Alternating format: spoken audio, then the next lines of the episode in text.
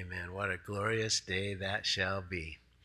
Well, if you're a guest with us this morning, we just work our way through the scriptures, and you happen to have joined us when we are in First Corinthians chapter twelve, verses twelve through thirty-one, about the gifts. We've been, uh, that's our practice here, working through the Bible one book at a time, verse uh, section at a time, and so that's where we are. And we always know that God is the sovereign one who plans what passage on what week. It's not by accident that you're here this week, and it's uh, God's plan.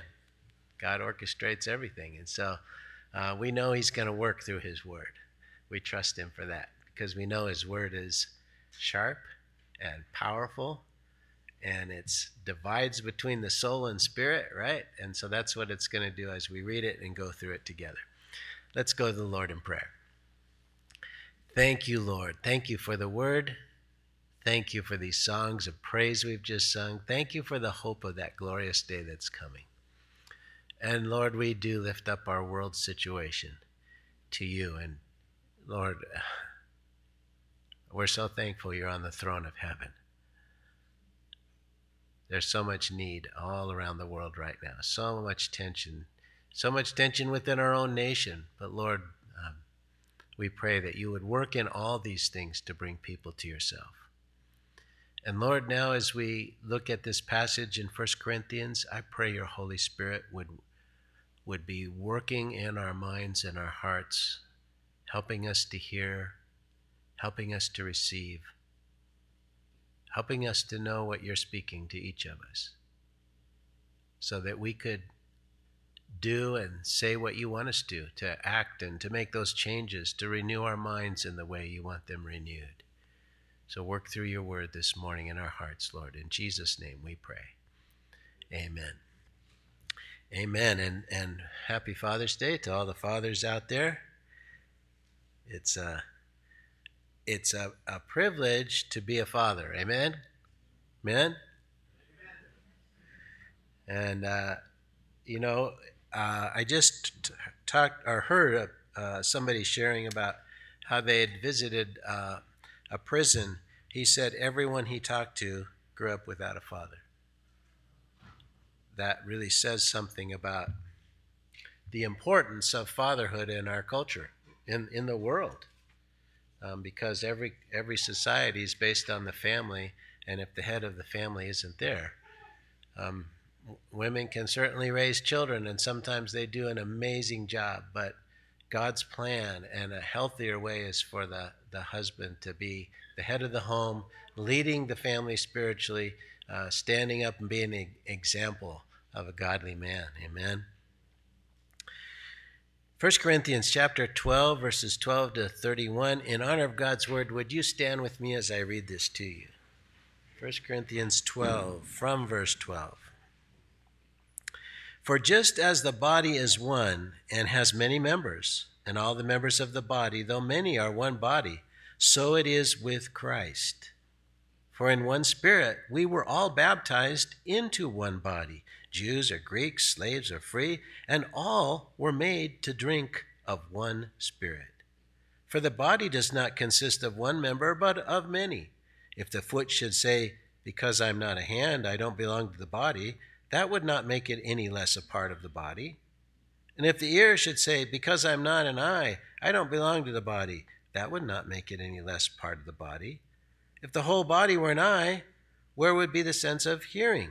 If the whole body were an ear, where would be the sense of smell? But as it is, God arranged the members in the body, each one of them as he chose. If all were a single member, where would the body be? As it is, there are many parts, yet one body. The eye cannot say to the hand, I have no need of you, nor again the head to the feet, I have no need of you. On the contrary, the parts of the body that seem to be weaker are indispensable. And on those parts of the body that we think less honorable, we bestow greater honor. And our un- unpresentable parts are treated with greater modesty, which our more... Uh, Our more presentable parts do not require. But God has so composed the body, giving greater honor to the part that lacked it, that there may be no division in the body, but that the members may have the same care for one another. If one member suffers, all suffer together. If one member is honored, all rejoice together. Now you are the body of Christ and individually members of it. And God has appointed in the church first apostles, second prophets, third teachers, then miracles, then gifts of healing, helping, and ministering, and various kinds of tongues. Are all apostles? Are all prophets? Are all teachers? Do all work miracles? Do all possess gifts of healing? Do all speak with tongues? Do all interpret? But earnestly desire the higher gifts, and I will show you a still more excellent way. Amen. This is God's word. You can be seated.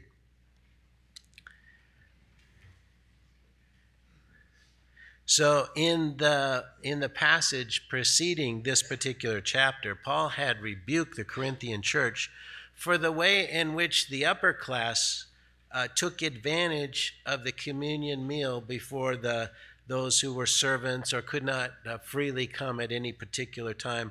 They had to wait until their duties were done. And and those higher class people would just leave the scraps for the poor. But class has no distinction. Class distinction, I'm sorry, has no place in the church. We're one body. Everyone is equally important as everyone else. In our passage today, Paul's explaining how every member in the church is vitally needed. To think otherwise is to disable the church in some important areas. Verse twelve, again, for just as the body is one and has many members, and all the members of the body, though many, are one body, so it is with Christ. The human body is, is used in this passage. Paul uses it as an analogy for the church, which he refers to as the body of Christ. Now, of course, it's not his physical body, but we're a representation of Christ in the world. We're the hands and feet, so to speak, of, of Christ in the world, ministering to people. Paul knew this analogy well, as it was part of his conversion in Acts chapter nine. Blinded by the glory of Christ, he heard the Savior ask, "Why are you persecuting me?" Well, Paul wasn't attacking Christ because he had ascended. He was attacking the body of believers, the Christians, who Jesus says is himself. Jesus responded, "I am Jesus who you are persecuting." And that implied that to persecute Christians is to persecute Jesus' body in the world today. Jesus also said that what we do to the least of these, my brethren, you have done to me. So whatever is done to Christians, Jesus takes personally as done to himself. So Paul didn't come up with this body analogy all on his own. It came from Jesus. When Paul wrote this verse, uh, at the end of this verse, so it is with Christ, he means with the body of Christ in the world today, the believers. Those who've placed their faith and hope in Jesus have many members, just as our human body has many members. Verse thirteen, for in one spirit we were all baptized into one body, Jews and Greeks, slaves or free, and all were made to drink of one spirit. So what makes us all one is the fact that we've that our baptism declared that we've died to our old nature, and we've been raised to newness of life in Christ. Our primary identity is no longer our culture, Jew or Greek, Uh, or our, our status in society, slave or free. So it doesn't matter your nationality, your ethnicity, all those things that our culture is going crazy over, your gender or whatever, that makes no, that has no place in the church. That has no status or uh, preferences in the church. We are one in Christ because we've been baptized into one spirit. It's that we all were immersed in the Holy Spirit who dwells in us. And God delights in bringing unity out of diversity, bringing that diversity into harmony. The Corinthian church had diversity, but it lacked harmony. So how are we doing? You know, whenever we read a passage, we have to say, how's this applying to me? It, it, do we have any distinctions in church? Or some, do we see some people different from others? Or do we see ourselves all as one and each person equally important? Do we value each person as much as every other person? The world recognizes the beauty in, in interdependence and harmony. You know, we go to hear an orchestra, and it's beautiful. All the pieces have a different part, and it all comes together beautifully. But on a personal level, the nature of man is to be independent. We talk about community as if it were a wonderful thing and fantasize about what it would be like if we just all served one another. Wouldn't that be wonderful? But when it comes to our own part, we prefer to be autonomous. God designed the church to experience complementary interdependence. Two big words, but it really describes it. Complementary interdependence. As a testimony to the world, the Holy Spirit in each of us makes that possible. Verse fourteen, for the body doesn't consist of one member, but of many. Every part or every member has a function that serves the good of the whole body. It isn't a democracy. Two-thirds of your body never wins over the other third. If it did, you'd be dead. You need it all in harmony or you'll be disabled. In many differing scenarios, losing function of one small part of the human body is going to result in death. We need the diverse parts to all be in harmony and all being obedient to the head. And I want to share a quote from uh, uh, Paul Brand and uh, Philip Yancey. Uh, they wrote a book about in, in the likeness of Christ, how the human body so relates to the church. And some of the quotes in it I had to pull for this message because it fits so well. They wrote that the basis of our unity within Christ's body begins not with our similarity, but with our diversity. It seems safe to assume that God enjoys variety, and not just at the cellular level. He didn't stop with a thousand insect species. He conjured up several hundred thousand species of beetles and weevils. You think he likes diversity? In his famous speech in the book of Job, God pointed with pride to such oddities as the creation of the mountain goat and the wild ass, the ostrich, the lightning bolt. He lavished color, design, and texture on the world, giving us pygmies and Watusis, blonde Scandinavians and swarthy Italians, big-boned Russians and petite Japanese. God likes variety. That's why the church should be a church of, of great variety. You know, when you go to a church and everyone looks the same, they're all like upper class, uh, one nationality, one color, one race, one everything. You go, something's not quite right here. And they're all the same age.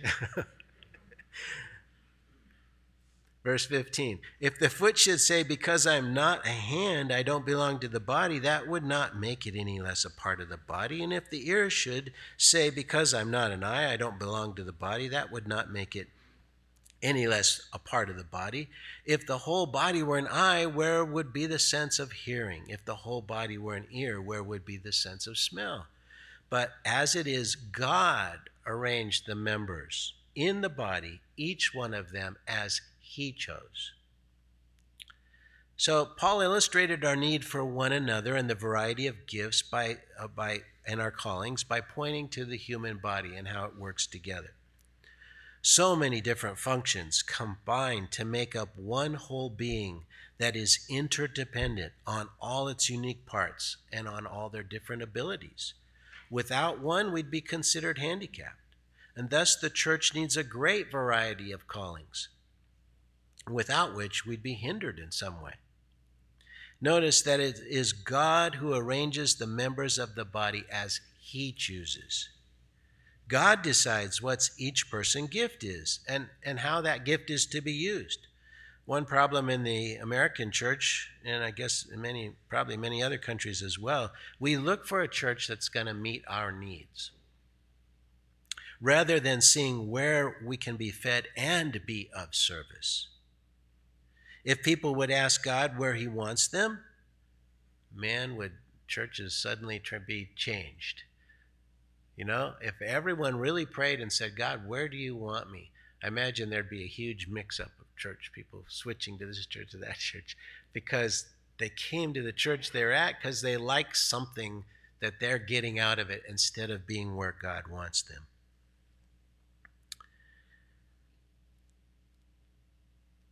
And this is why churches are not as effective in their communities as they could be, because we're here to meet our own need. We too often choose what we like rather than where God wants to place us to be of service. It's amazing how our entire body, the human body, res- responds altogether to pain or an attack or pleasure. You know, if you whack your thumb with a hammer, your whole body responds all at once. It's amazing how how every cell, really, in your entire body reacts together. All the members naturally share the experience, and they do their part to respond uniquely. But in unity, the diversity is essential. We can't ignore a body part or do without it and still be whole. Sometimes because of a defect from an accident or war, or uh, uh, uh, someone's body part is missing. And we make prosthetics to replace it for cosmetic reasons, but also for functional reasons as well. We have to value every member and see each member's importance. To isolate one member is to our own detriment, unless, as we'll see later, that member is diseased. Now, sometimes amputation is necessary, but that's only in the extreme cases. There are those rare cases in which the, the diseased member is endangering all the other members of the body, but that's not in a healthy body. For example, cancer. Cancer is the result of a cell not being able to switch off its, its uh, reproduction. You know, our cells naturally reproduce themselves, and somehow our different cells of different parts of our body know, okay, I have to make this much more, and stop. And then, and then later on, when there's a need, I have to make this much more, and stop. But cancer, that switch gets broken, and that particular group of cells just keeps reproducing, reproducing, reproducing. That's cancer. And it starts to take over everything. Verse nineteen, if all were a single member, where would the body be? Recently, I, I watched, I was watching because of uh, Memorial Day and Flag Day, I was watching, and D-Day, I was watching the D-Day veterans. They had these uh, televised interviews with them. And a couple of them commented that some of the most um, traumatic things that they saw that stuck with them even to this day, that they still have nightmares about, is seeing individual human body parts on the sand or floating in the ocean. And yet, we don't seem to be too concerned about the members of the body of Christ who've chosen isolation, which is an analogy to that, that horror that they saw. They cannot fully function on their own, those pieces, and they're handicapped, happy, handicapping a local church body by not fulfilling their assigned roles. God can replace them with someone else, but do we realize what we're doing when we decide nothing is good enough for our presence? We do more harm to ourselves than we do to the body when we limit our service to God. Or like the cancer cells, we say everyone, the entire body needs to be like us. Instead of variety, it should all be like us. That's cancer taking over, saying everything has to be a liver cell or everything has to be a kidney cell. A body part by itself may live for a while on ice, but it's soon going to die. If we all decided to be independent, there would be no real representation of Christ in the earth. A Lone Ranger Christian isn't a hero. Sheep stay in flocks for safety and to help one another know which way to go. They can survive on their own on an island where there's no predators and no noxious weeds. But this world has a predator, and it's full of enticing noxious weeds that look delicious. Verse twenty, as it is, there are many parts, yet one body. God requires only one thing of selves, that each person be loyal to the head. If each cell accepts the needs of the whole body as the purpose of life, then the body will live in health.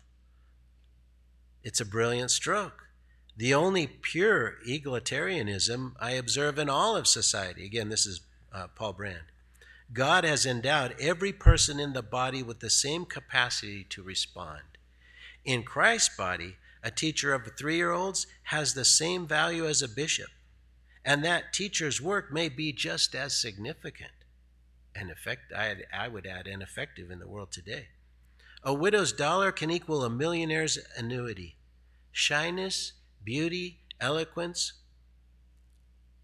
race, sophistication, none of these matter, only loyalty to the head, Christ Jesus, and through the head to each other.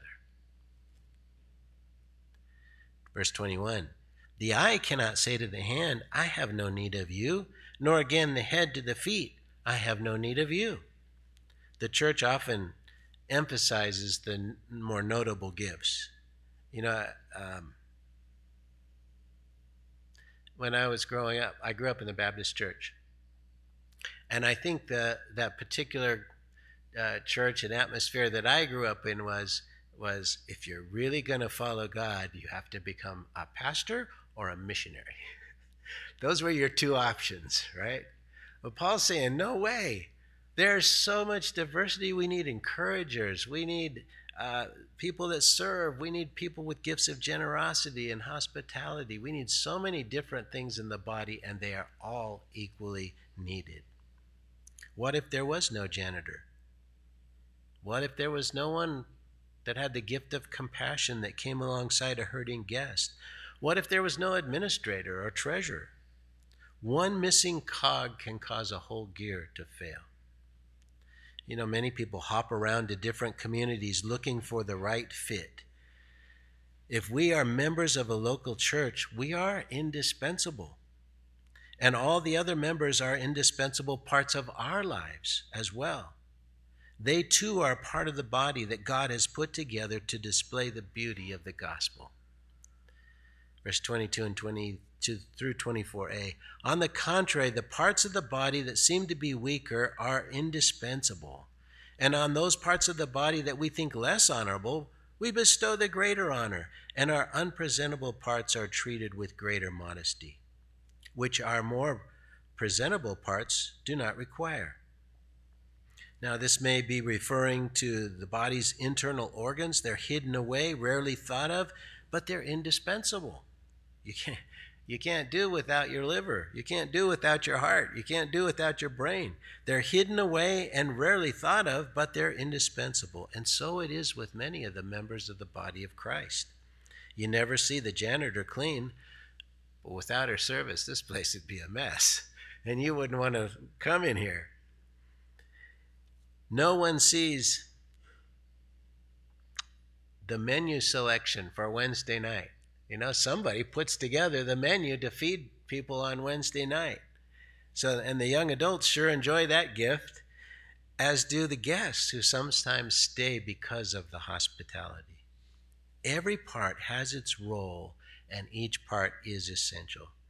We must treat the differences with respect, and not expect to each to do more than he or she is designed to do and called of God to do.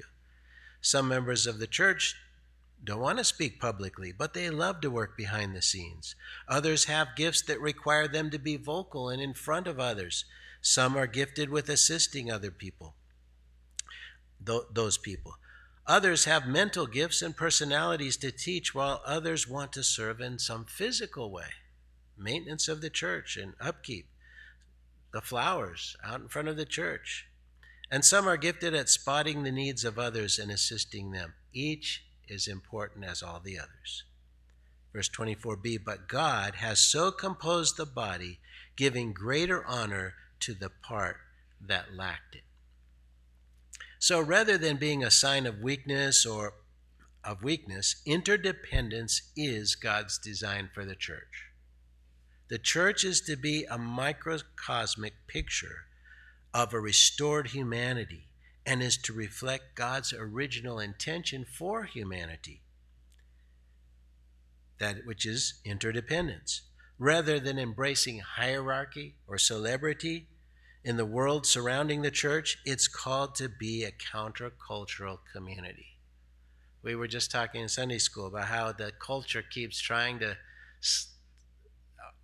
maybe I shouldn't say the culture is trying to, as, as much as our weakness is allowing the culture to slip in and influence the church in the way that we act or structure or behave. But we are a countercultural community. And that's one reason that we often are persecuted. It's because we stand out as being different. twenty-five, that there may be no divisions in the body, but that the members have the same care for one another. If one member suffer, all suffer together. If one member is honored, all rejoice together. And so we recognize the need to honor one another and to value each one's role in the body. If the foot's injured, the whole body suffers. If we have a toothache, our whole body's going to func- isn't going to function well. And yet somehow we don't think of the importance of each tooth.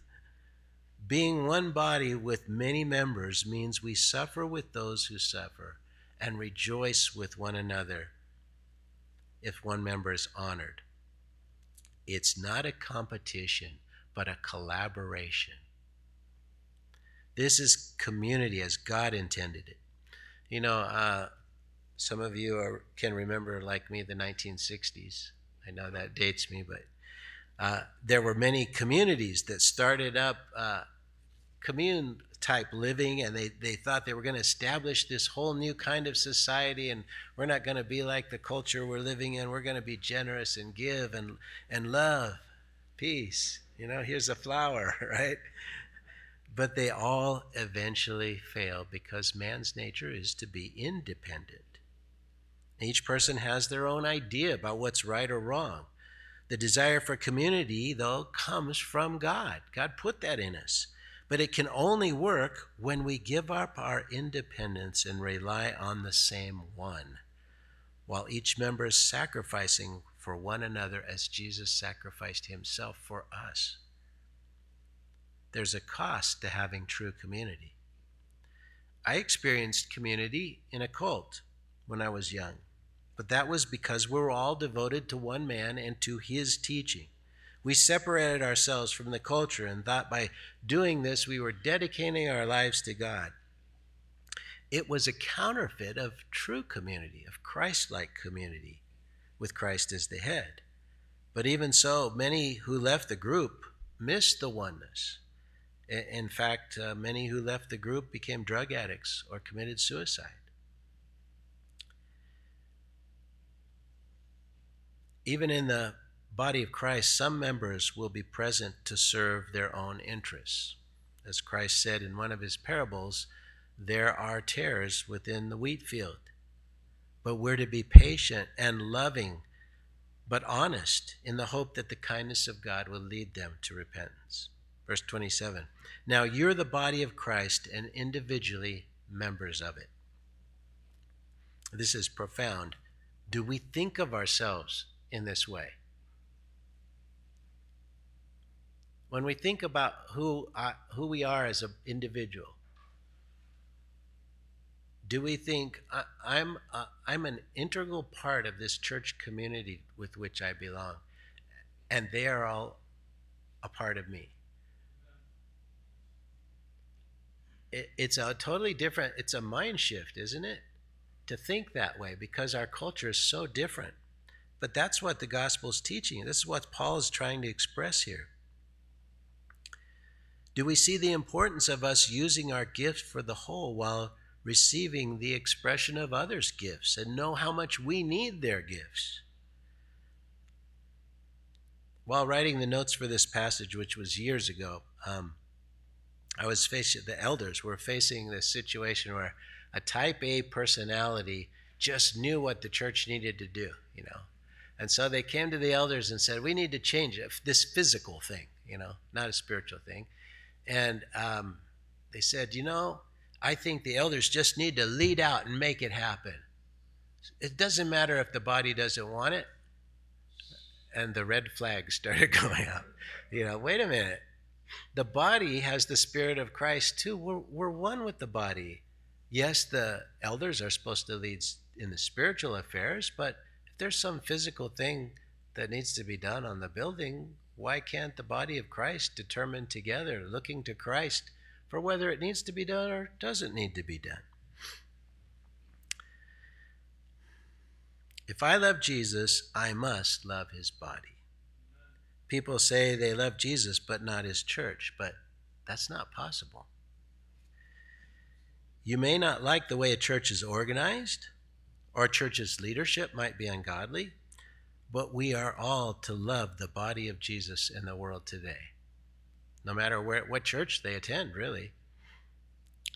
Verse twenty-eight. And God has appointed in the church first apostles, second prophets, third teachers, then miracles, then gifts of healing, helping, administering, and various kinds of tongues. So let me hit each one. Apostles, the twelve, official representatives chosen by Jesus as witnesses of the life, death, and resurrection of the Lord, with one exception, the Apostle Paul, who said he was like one born out of out of time. In other words, he should have been born earlier and been one of the twelve. But God used him to replace Judas. God called him. He saw the resurrected Lord, which was a requirement of the apostle, to see the re- resurrected Lord. And I know there are churches today that have a position called apostle, um, but it's just not scriptural. According to Acts one, twenty-one and twenty-two, those were the ones who conveyed the words of Christ, who taught us the original apostolic teaching that, that, that all our doctrines are based off of. We're not adding in our day to apostolic teaching. It is, it's our foundation. Prophets. Um, the best interpretation of prophets is right in the Bible, First Corinthians fourteen three, in which their ministry described as upbuilding, encouragement, and consolation. Those are the three words Paul uses to describe the ministry of prophets. They may predict a future event like Agabus did in Acts eleven, but that's not their primary role. Prophemy, to speak forth a divine message. This can be a sermon that's inspired or a word to an individual that's timely from the Holy Spirit. Next are teachers, those who are knowledgeable in the, to teach the scriptures. These are listed as the first through third as necessary for building up the body. But that does not establish a hierarchy or mean that they can do without the other gifts. The other gifts listed here include miracles, which are miraculous acts at the leading of the Holy Spirit. Healing, to pray for another's healing through divine intervention. Helping, which is the most needed gift in the church today, and therefore the most common gift. If you're not sure what your gift is, it may be helping, because it's the most needed of all the gifts. Administration. Large gatherings need someone other than the speaker or speaking elder to help organize. This would often be one of the deacons. Tongues, a gift of languages, supernatural ability to speak another language or prayer language that's between your spirit to God. Or as at Pentecost, proclamation of the gospel that the hearers can hear in their own language. Verses twenty-nine to thirty-one, are all apostles? Are all prophets? Are all teachers? Do all work miracles? Do all possess gifts of healing? Do all speak with tongues? Do all interpret? But earnestly desire the best gifts, and I will show you a still more excellent way.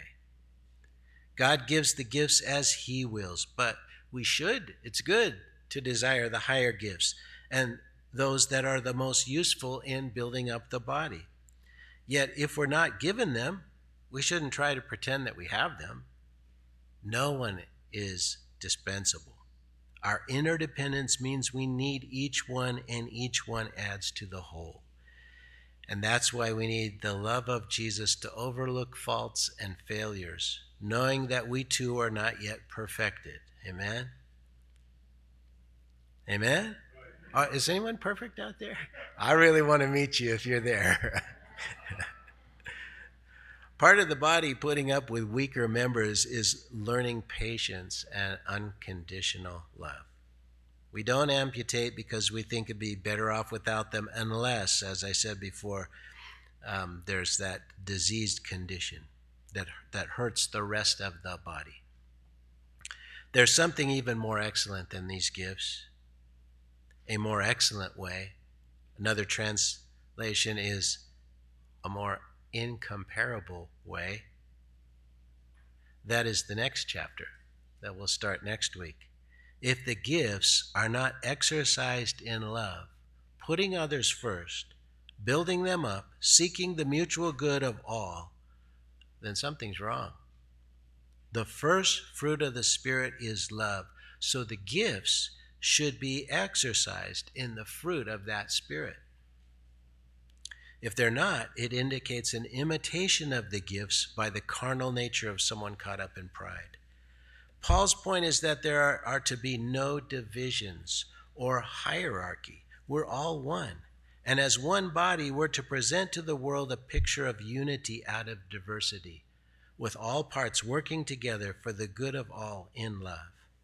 Now that's so unique and unlike the world that it's going to draw others to consider that God is at work in our midst. So what is your gift? How do you contribute to the whole body? Finding and exercising your gift is not a chore. It's a privilege, and it's a joy. And when you find it, you start to realize it's not insignificant. It's an essential part of this of each church body. And then you start to appreciate that God is using you.